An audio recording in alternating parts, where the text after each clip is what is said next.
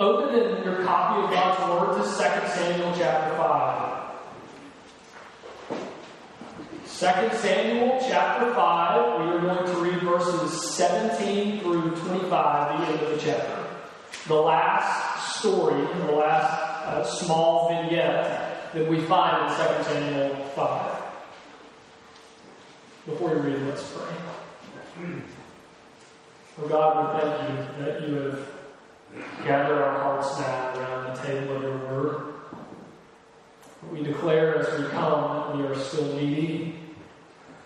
We need you to open us and to do divine surgery on us. We need you to prepare us to receive. We need you to give us ears to hear. And so, God, we ask that by the power and the ministry of your Holy Spirit among us, Lord, that you would enable us now to read your word, for it is good and true and right, and that you would help us to see it as it is, that we would glean truth and um, be helped from it.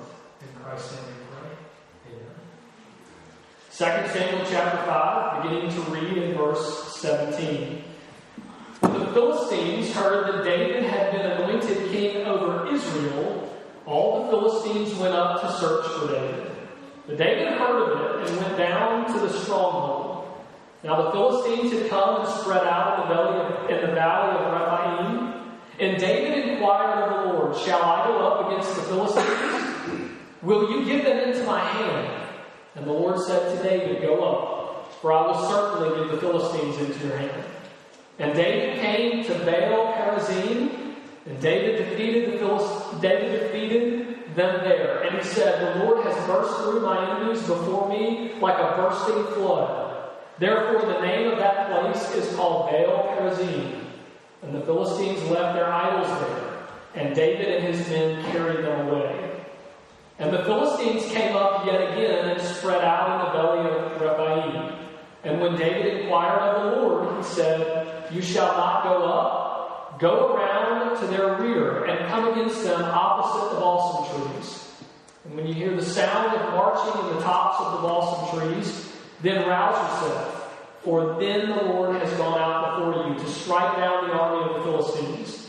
And David did as the Lord commanded him, and struck down the Philistines from Geba to Gezer. Okay, it's God's word that is good for us. As we have been looking uh, this past Sunday, a week ago, at 2 Samuel chapter 5, we have seen that the promises of God have come to be. They have come to fruition in David's life. So that by the hand of God, as it were, literally, according to God's promise and according to God's provision and in God's timing and providence, David, based on God's promise, has now ascended to the throne over all of Israel. So that previously, after Saul's death, he came to reign in Hebron, this small area in the southern kingdom of Judah, but all of the other 11 tribes of Israel remained in the north. And they did not submit themselves to David's reign in the south. And so there was this divided kingdom. And some years went by as David continued to wait upon the Lord and trust God as he reigned in the south that, that there was no uh, coming together of those two sides. And he, I'm sure, wondered often how it was that God would bring about his purposes in his life. And I'm thankful for the text that we have before us because as much as the first few vignettes in the first 16 verses of chapter 5 in 2 Samuel, as much as they tell us that God did according to his word and God did based on his promise and that God did and will and will always continue to bring about his promises for his people. That's a great encouragement to us. In verses 17 and following, what we find is that it shows us an example of how he did it. And I think this is incredibly important for us to realize. God does not always, we don't always know what God's doing. God doesn't always unfold his plans in history and the purposes behind what he's doing. He doesn't always tell us, this is what I'm going to do, and this is how it's going to be done. And so sometimes we have to walk by faith and not by sight. In fact, that's often the case But it's a great encouragement, isn't it, to us as the people of God when, and this was not, I guess, written for them, because it was not written until after the experience and after they walked through this experience, but it is for us to be a great encouragement to our souls, to press on in trusting in God as we see how is that God has delivered David to the throne of Israel. Um,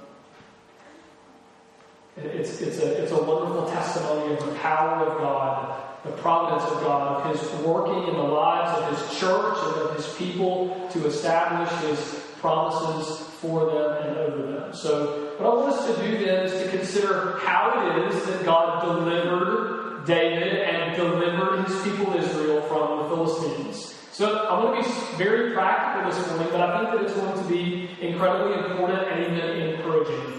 So the first thing is we must take note of verses 17 and 18 and 19, particularly the very beginning. I'm struck by these verses. I'm struck by these verses as we consider how it is that God will deliver. When we read verse 17, when the Philistines heard that David had been anointed king over all Israel, then the Philistines went up to search for David. So they're gonna they're gonna now come out and encamp against Israel. They're gonna encamp and establish themselves in the valley of Rephaim to come against David, who is now king over Israel. The interesting thing is this is a matter of sequence or timing.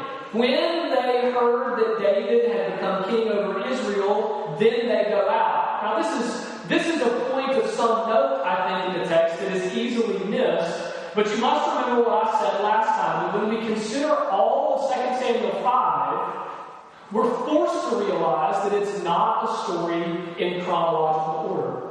Let me give you one example. If you go back up to verse 11, it says that Hiram, king of Tyre, sent messengers to David, cedar trees and carpenters and masons, and they built David a house.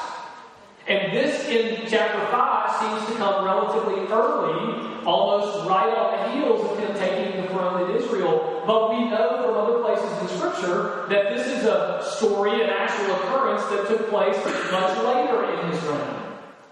So it would come after what we're reading now in verses 17 and following. So we're forced to wrestle with the reality that although in, in the overall sense, 2 Samuel is a historical narrative where God is helping us to see and to understand and to know the story of what was going on in Israel at that time and with David and Saul and all of these characters, it does not mean that the text cannot be structured any different. But if we realize, as we said last week, if you were with us, that this is not in chronological order, it is in, if you will, theological order. That at times the Holy Spirit inspired writers, not with the primary goal of narrating or with giving chronology, but sometimes that's the interest. Sometimes the things are mixed up and moved around and arranged in a way so that we can be captivated with the text theologically. Theologically. And all I mean by theologically is to teach us something about God, who God is, what God is doing, the way God works. And friends, in 2 Samuel chapter 5, that's what we're being shown. Now, it's interesting though, in verse 17 and 18, we're given this detail of timing about when the Philistines come out against Israel, when David and his men hear of it and go down to the stronghold. We don't know where wherever that was. And that now, it says in verse 18, they had come and spread out the valley of Rephaim, and then David would inquire of the Lord. There's all this timing in the text. If it's not a text that's interested primarily in chronology, but in theology, teaching us about God, we must wrestle with the question what do these verses that pertain to the timing of the event teach us about God's deliverance of David and Israel? The answer, friends, is that we learn that God delivers by His wisdom or His providence. That God delivers His people by His wisdom or His providence. We may easily see from this detail, from these, uh, the sequence of these events as they are given, that God, in His inscrutable wisdom and according to His providential purposes, blinds the eyes of our enemies so that they are too stupid to prevail against us. And I don't mean to be funny. I mean that in, in, in the most sincere and genuine sense that I can. See, here's the question. We're told from the text that they wait until David takes the throne of all 12 tribes of Israel. Till the kingdom is solidified and unified, unified and fortified in Mount Zion, the city of Jerusalem, that they have now taken from the Jebusites. We saw that last week. That all these promises of God have now come to fulfillment. Why, oh why, have the Philistines waited until now to rise up against David? Because we're told in the text that now that the Philistines hear David has been anointed king in Israel, they go up to search for him and they establish their camp in the valley of Rephaim. A note. I do not mean this sort of ultimate provision of God that He, in His absolute wisdom and providence, that He blinds the eyes of our enemies so that they would be too stupid to prevail against us. I do not mean that in the sense of the micro. For, for the, the very details of even the life and story of David ascending the throne would speak against that. There were plenty of little micro instances where, where David was having a very difficult time and where the enemies of David seem to be prevailing. But if we step back and consider in the macro, in the grand scheme of the nature of what God is doing, then what we are forced to realize is that in spite of all of the enemies that sought to come against David and sought to come against Israel and sought to prohibit and stop and thwart God's plans for establishing a king over his people, then we are forced to realize that God was not to be thwarted. And that the ultimate reality, in the grandest sense, is that though the enemies of God may try, God will see to it in His wisdom that they cannot prevail because they're simply too stupid. Friends, the Philistines were not fools. They were not fools. But look at their sheer folly in light of their timing. If you go back to 1 Samuel chapter 30 and 31, then you see as the book of 1 Samuel comes to a close that the, the ending is bifurcated. That it goes in two different directions, and we're told what is happening to David, and then we're given a separate occurrence of what is happening with King Saul. David um, is being rejected from the armies of the Philistines. And in God's providence being kept from having to fight against those that he would one day serve as king. Because remember, David had found refuge in the camp of the Philistines. And so David, having been rejected from the Philistines, goes out against the Amalekites where he is victorious. That's one story that you're given at the end of 1 Samuel. The other side of that is Saul and Israel, as he is king over them, the Philistines rise up against them, and they take up arms and go out against the Philistines. And on Mount Gilboa, the Israelites are slaughtered. Right? So, so you have this story, uh, these two instances of what was going on. And as Saul goes out and leads the children of Israel out, and they are slaughtered that day on the Mount of Gilboa against the Philistines, who now are coming up against Israel again. We don't know all the time that has passed, but it does beg the question, friends, why would they not have pursued their victory immediately?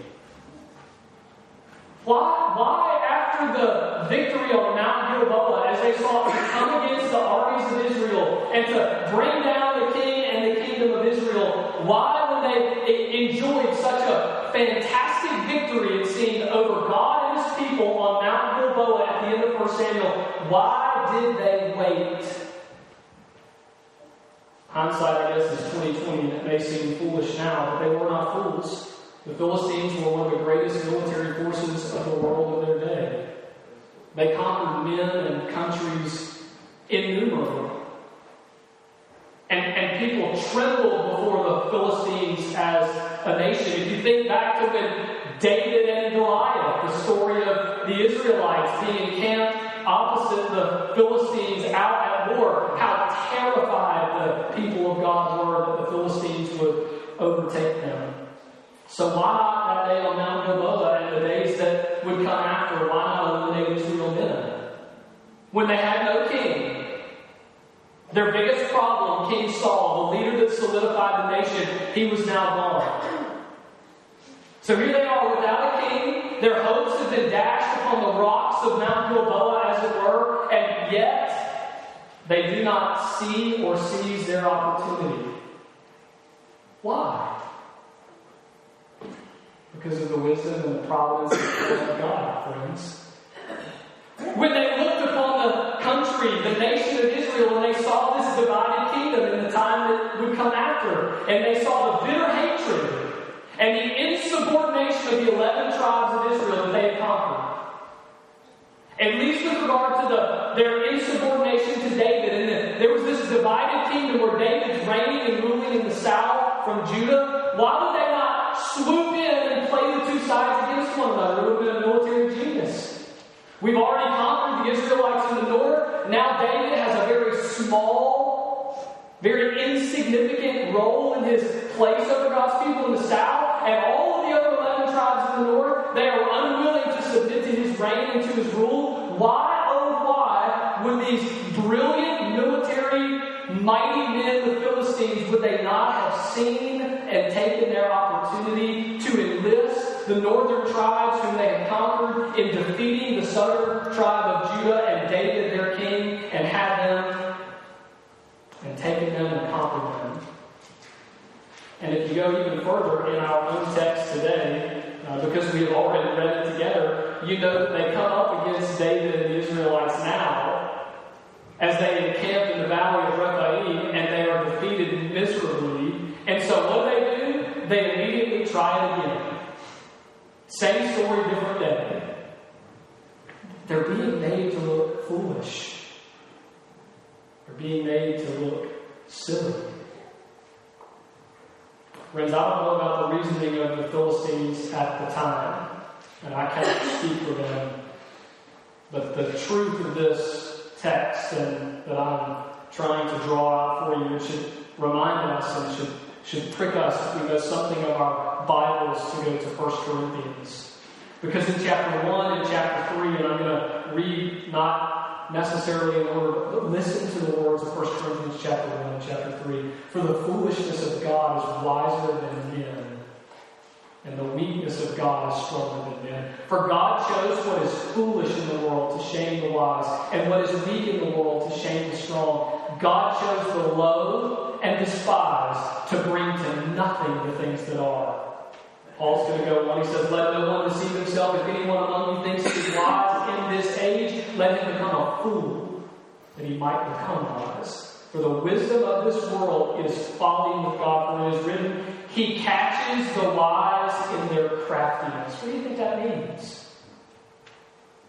They thought they were smart. They thought they had a good plan.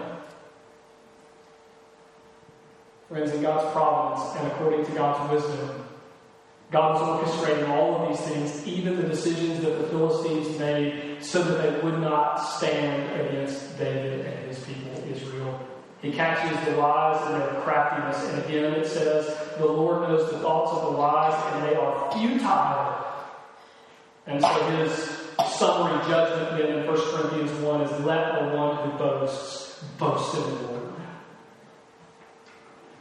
Friends, let us learn these two things from this truth in this passage. First, never forget that you serve an awesome God. Never forget that you serve an awesome God that is mighty to save, Isaiah 63. As one commentator put it, he holds the minds and hearts of his creatures in his hand, and in his wisdom he brings to nothing the wise and the powerful of this world. Friends, He is awesome. Secondly, never forget that when we are hard pressed like David, when the kingdom is divided and in turmoil, and when we have no strength of our own left, when our enemies have encamped against and all around us, He will blind their eyes and cloud their judgments, lest they strike at the right time and bring to nothing His church. See, friends, we're weak and frail, and in God's providence, sometimes we are weaker and more frail. And if the enemy would only pounce on us then, maybe they would be victorious. But they don't. And they don't because God restrains them. Because He does not intend that anything come against His children or his church because he has promised to prevail it. He has promised to preserve it. Their hope is sure. Sure. The God that we serve, who owns everything, for whom Christ Himself, God has put all things in subjection to and under His feet. Friends, this is the God that directs all of the steps of all of His creatures. He holds all of them in His hands. And friends, He orchestrates all of their actions for the benefit and the blessing and the preservation of His church. Friends, the evil cannot come against us and prevail because God makes them too dumb because they don't make good enough decisions. They're not strong enough. They think that they're wise, but God uses us, the low and despised, to bring to nothing the wisdom of the world. Let us learn then to rest in God and in His promise, to hold us in His hand, and to bring us safely to Himself, friends, because He, he will. So not only does He deliver by His wisdom, then let's move on we see from this text that God delivers David and the Israelites by his grace. The simple reality that he is concerned with their affairs is an act of his grace. The simple, the simple truth on the, the grand scale of all of this, that the God of all creation knew what was going on in Israel that day, is a sheer act of astounding grace. But even more than that, we see the particular grace for God's people on display in this passage. See, there's a contrast being made, and I don't want you to miss it, between the way God dealt with King David here and the way that God dealt with King Saul previously. Notice that at the beginning of each of these episodes with David and the Philistines, that he comes to inquire of the Lord. Verse 19. And David inquire, inquired of the Lord. Then down in verse 23. And so when David inquired of the Lord, and he asks him what it is that he should do. Now, if you remember back into 1 Samuel 28, uh, when, when, when the Philistines came against the children of Israel, you'll remember that King Saul, who it tells us had put all of the necromancers, all of the wise men out of the kingdom, all of the necromancers were gone, those who would seek wisdom from the dead and call up the spirits of the dead. He had put all of the necromancers out of the kingdom, and so when the Philistines came against Saul and the children of Israel, what did Saul do? He inquired of the Lord. The question, though, is did, did God answer? If you go back to 1 Samuel 28, what you'll find is that, that God did not answer. God was silent. God did not speak to Saul and provide him with the leadership that we see him giving to David in these verses. And what a contrast this is, and what a lesson it is that David inquired of God, and the gracious God answered him. Friends, have you ever have you ever considered how significant a reality it is that you may speak with the Almighty. And so much more than simply being given a voice in His court, which is a reality that we are beyond unworthy of. But so much more than simply being able to grovel at His feet and speak in His presence, He not only listens, but He reciprocates. The King of Kings, the Lord of Lords, the God of glory, the beginning and the end, the Alpha and the Omega, the one who was and is and is to come. That He allows you to speak and He listens when you cry and He reciprocates in response that He speaks to you. Friends, it is a significant thing that when David faced the intense opposition of the enemies of God, he did not move to the right or to the left without first inquiring of the Lord. Friends, how fast are we running, whatever direction we travel? How fast are we headed to wherever it is that we're going? And how often, or lack thereof, do we stop and seek guidance from God? Do we ask? And when we ask, do we sit and listen? That, that we might be made privy to the response of the Almighty God of creation. Friends, this juxtaposition between Saul and his rejection and God's silence, and David and his acceptance and God's answer, it is a great encouragement to us first to be encouraged to seek Him with all of our hearts. Friends, God listens.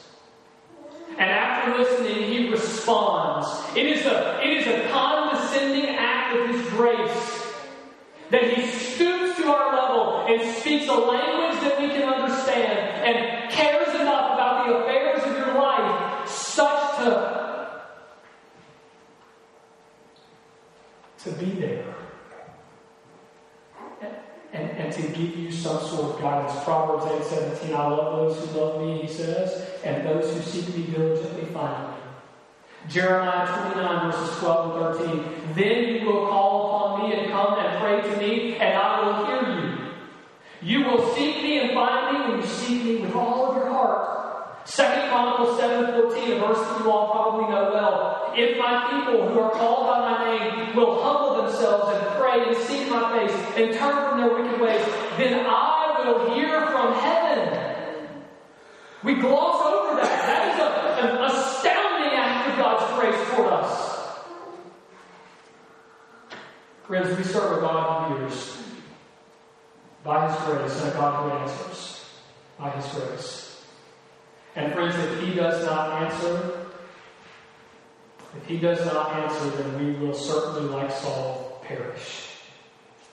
Then let us ask. So, first, it encourages us to ask with all of our heart. But secondly, let us then be encouraged to ask all of the time and not just when the Philistines are outside camp around us. That was one of Saul's problems. If you go back to 1 Samuel, one of the things in Saul's life, one of the patterns that you will clearly see is that he knew God, he knew of God, he knew something about the things of God.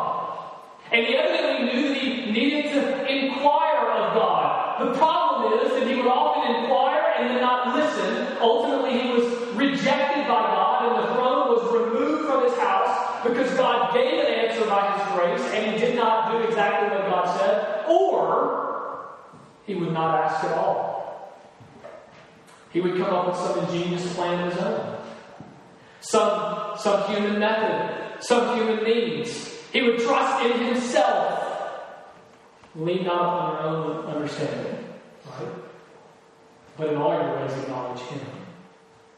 And, and then when, when his ingenious plans fell flat on their face, he would inquire of the Lord. That's what you see at the end of 1 Samuel. And God refuses to answer. Friends, that is in direct contrast and comparison to the faithful inquiring of God that David displays. And friends, it should encourage us to what should be the pattern of the Christian life that we would pray without ceasing. For God is not a genie to be brought out when we need Him. We need His gracious help and His gracious answer for every single step that we take.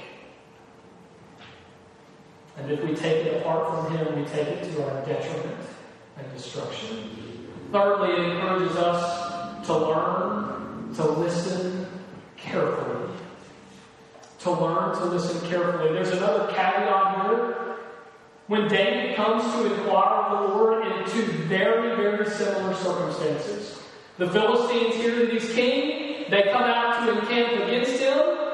They seek him for his life and his throne. And so they uh, establish themselves in the valley of Rephaim. David inquires of God, Shall I go up?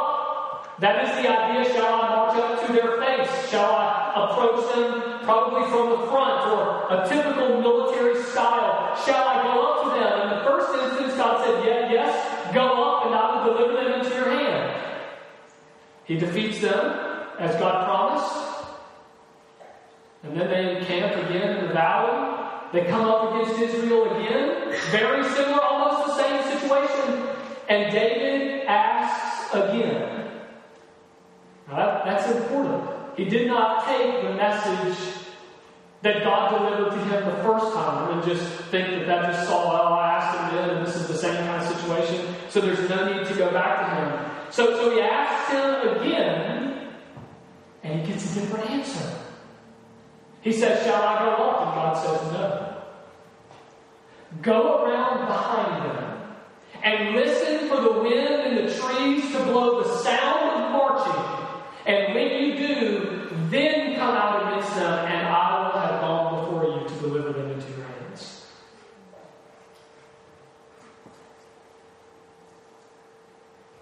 Friends, it's easy for us to seek God in some certain situation and to be faithful to that end and then to take the answer that He gives and, and, and employ it in many varied and different continuing situations that come thereafter. But friends, God delivers and directs and redeems in various ways, and He does so so that we will continually be needy of Him.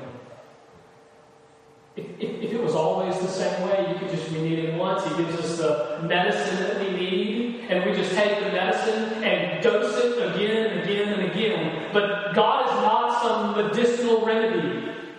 And it's important that we understand that. He wants us to need Him to simply be before Him, to stand ever ready to hear from Him, acknowledging that if He is not directing, then we are walking wrongly. He's, he's not to be dosed, He is to be pursued.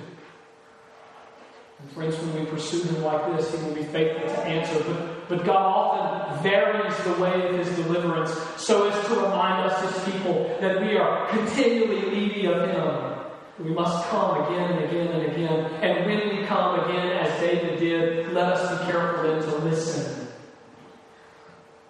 Because he may direct us this way or that. and we must always be careful to go as instructed. Well, he delivers by his grace, but I will move on from that. His gracious answer to where we can finally see from this passage that he also delivers by his awesome power. And friends, frankly, I think that this is the main thrust of this text. If you simply read it at face value, just a, a cursory reading of 2 Samuel chapter 5, particularly verses 17 to 25, you should come away astounded at the power of God on display to deliver his children.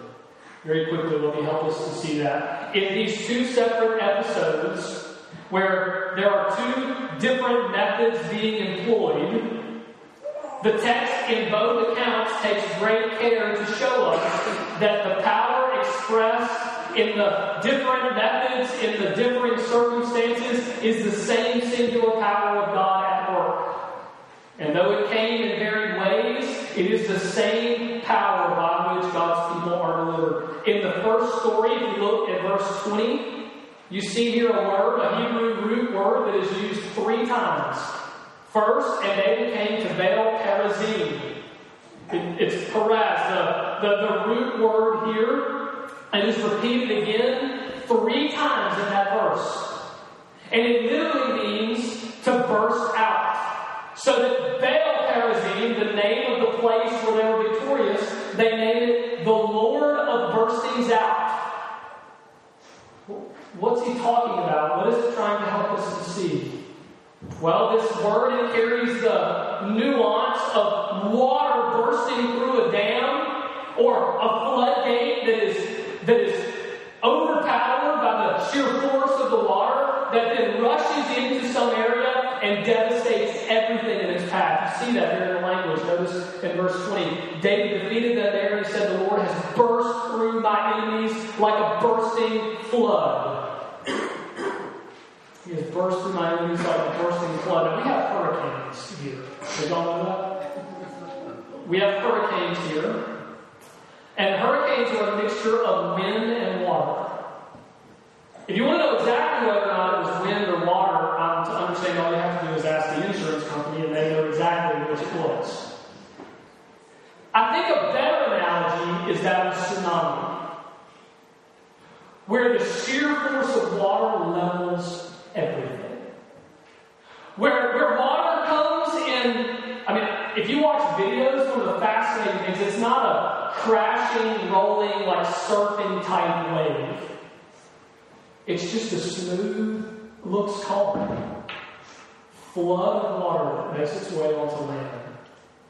But friends, under, underneath in the torrent, skyscrapers are lifted off of their foundation and washed away to nothing. Friends, the power of God that delivered the children of Israel this day was like that of a mighty tsunami, so that they named the place Baal Perazim. In the second instance, God is described, if you look there, as the one who has gone out before you. Notice in 23, the latter party says, You shall not go up, but go around to the rear and come against them opposite the balsam trees. And then when you hear the sound in the tops of the trees, rouse yourself, why? For then the Lord has gone out before you to strike down the army of the Philistines. This is another common Hebrew term that is used of the going out in military might. Now, I like war movies and stories, whether it's an ancient story of old or whether it's a modern uh, sort of war story. But in all of those stories, whether ancient or new, there are two types of leaders. You have the kings, or the rulers, or the presidents, you know, whatever the case may be, and they sort of sit in the back. And they direct, and they give the orders. And they muster the troops, and they send down the directives. Right? But they're not riding out. So you have the rulers that rule from the, from, from the rear. And then you have the generals who are not the kings, because they're not quite that important, but they're the ones that the men of the the, the, the, the, garrisons actually look to for leadership and courage. And, and, and they're the ones who often mount their horse and hold up their sword and ride ahead of all of their men and compatriots in arms, and they go off into battle before them and put their life on the line as they're asking their men to do. The funny thing is that the, the scriptures, the scriptures liken God to a king general. He is the king. But he is also the one that goes out before us as a mighty warrior, a mighty general, one who is utterly confident and capable of delivering those that he brings in behind him. Friends, there is no battle.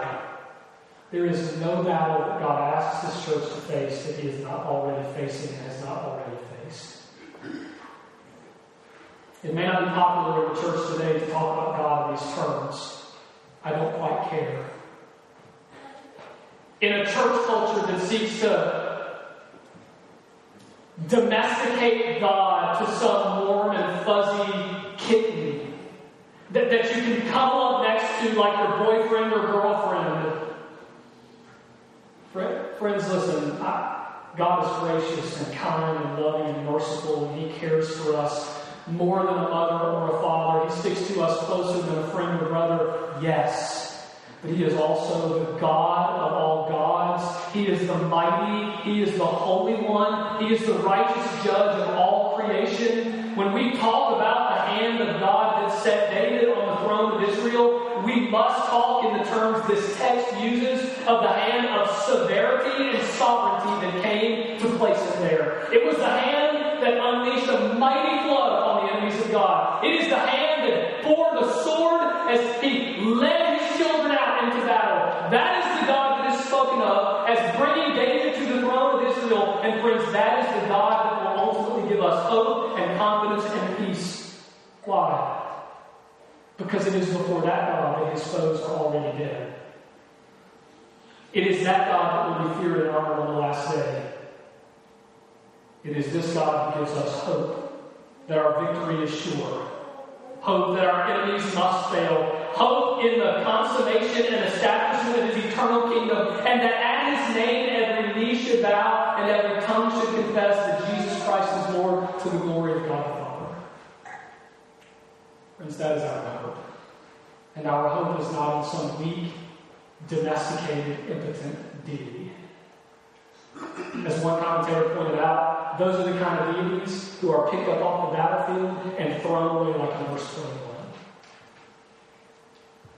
But the God of gods, the God of Israel, the God and Father of our Lord Jesus Christ, He leads men into battle only victorious. He redeems them, He preserves them according to His inscrutable wisdom and providence, by His gracious care, and with His mighty and awesome power. Let's, let's trust Him and look.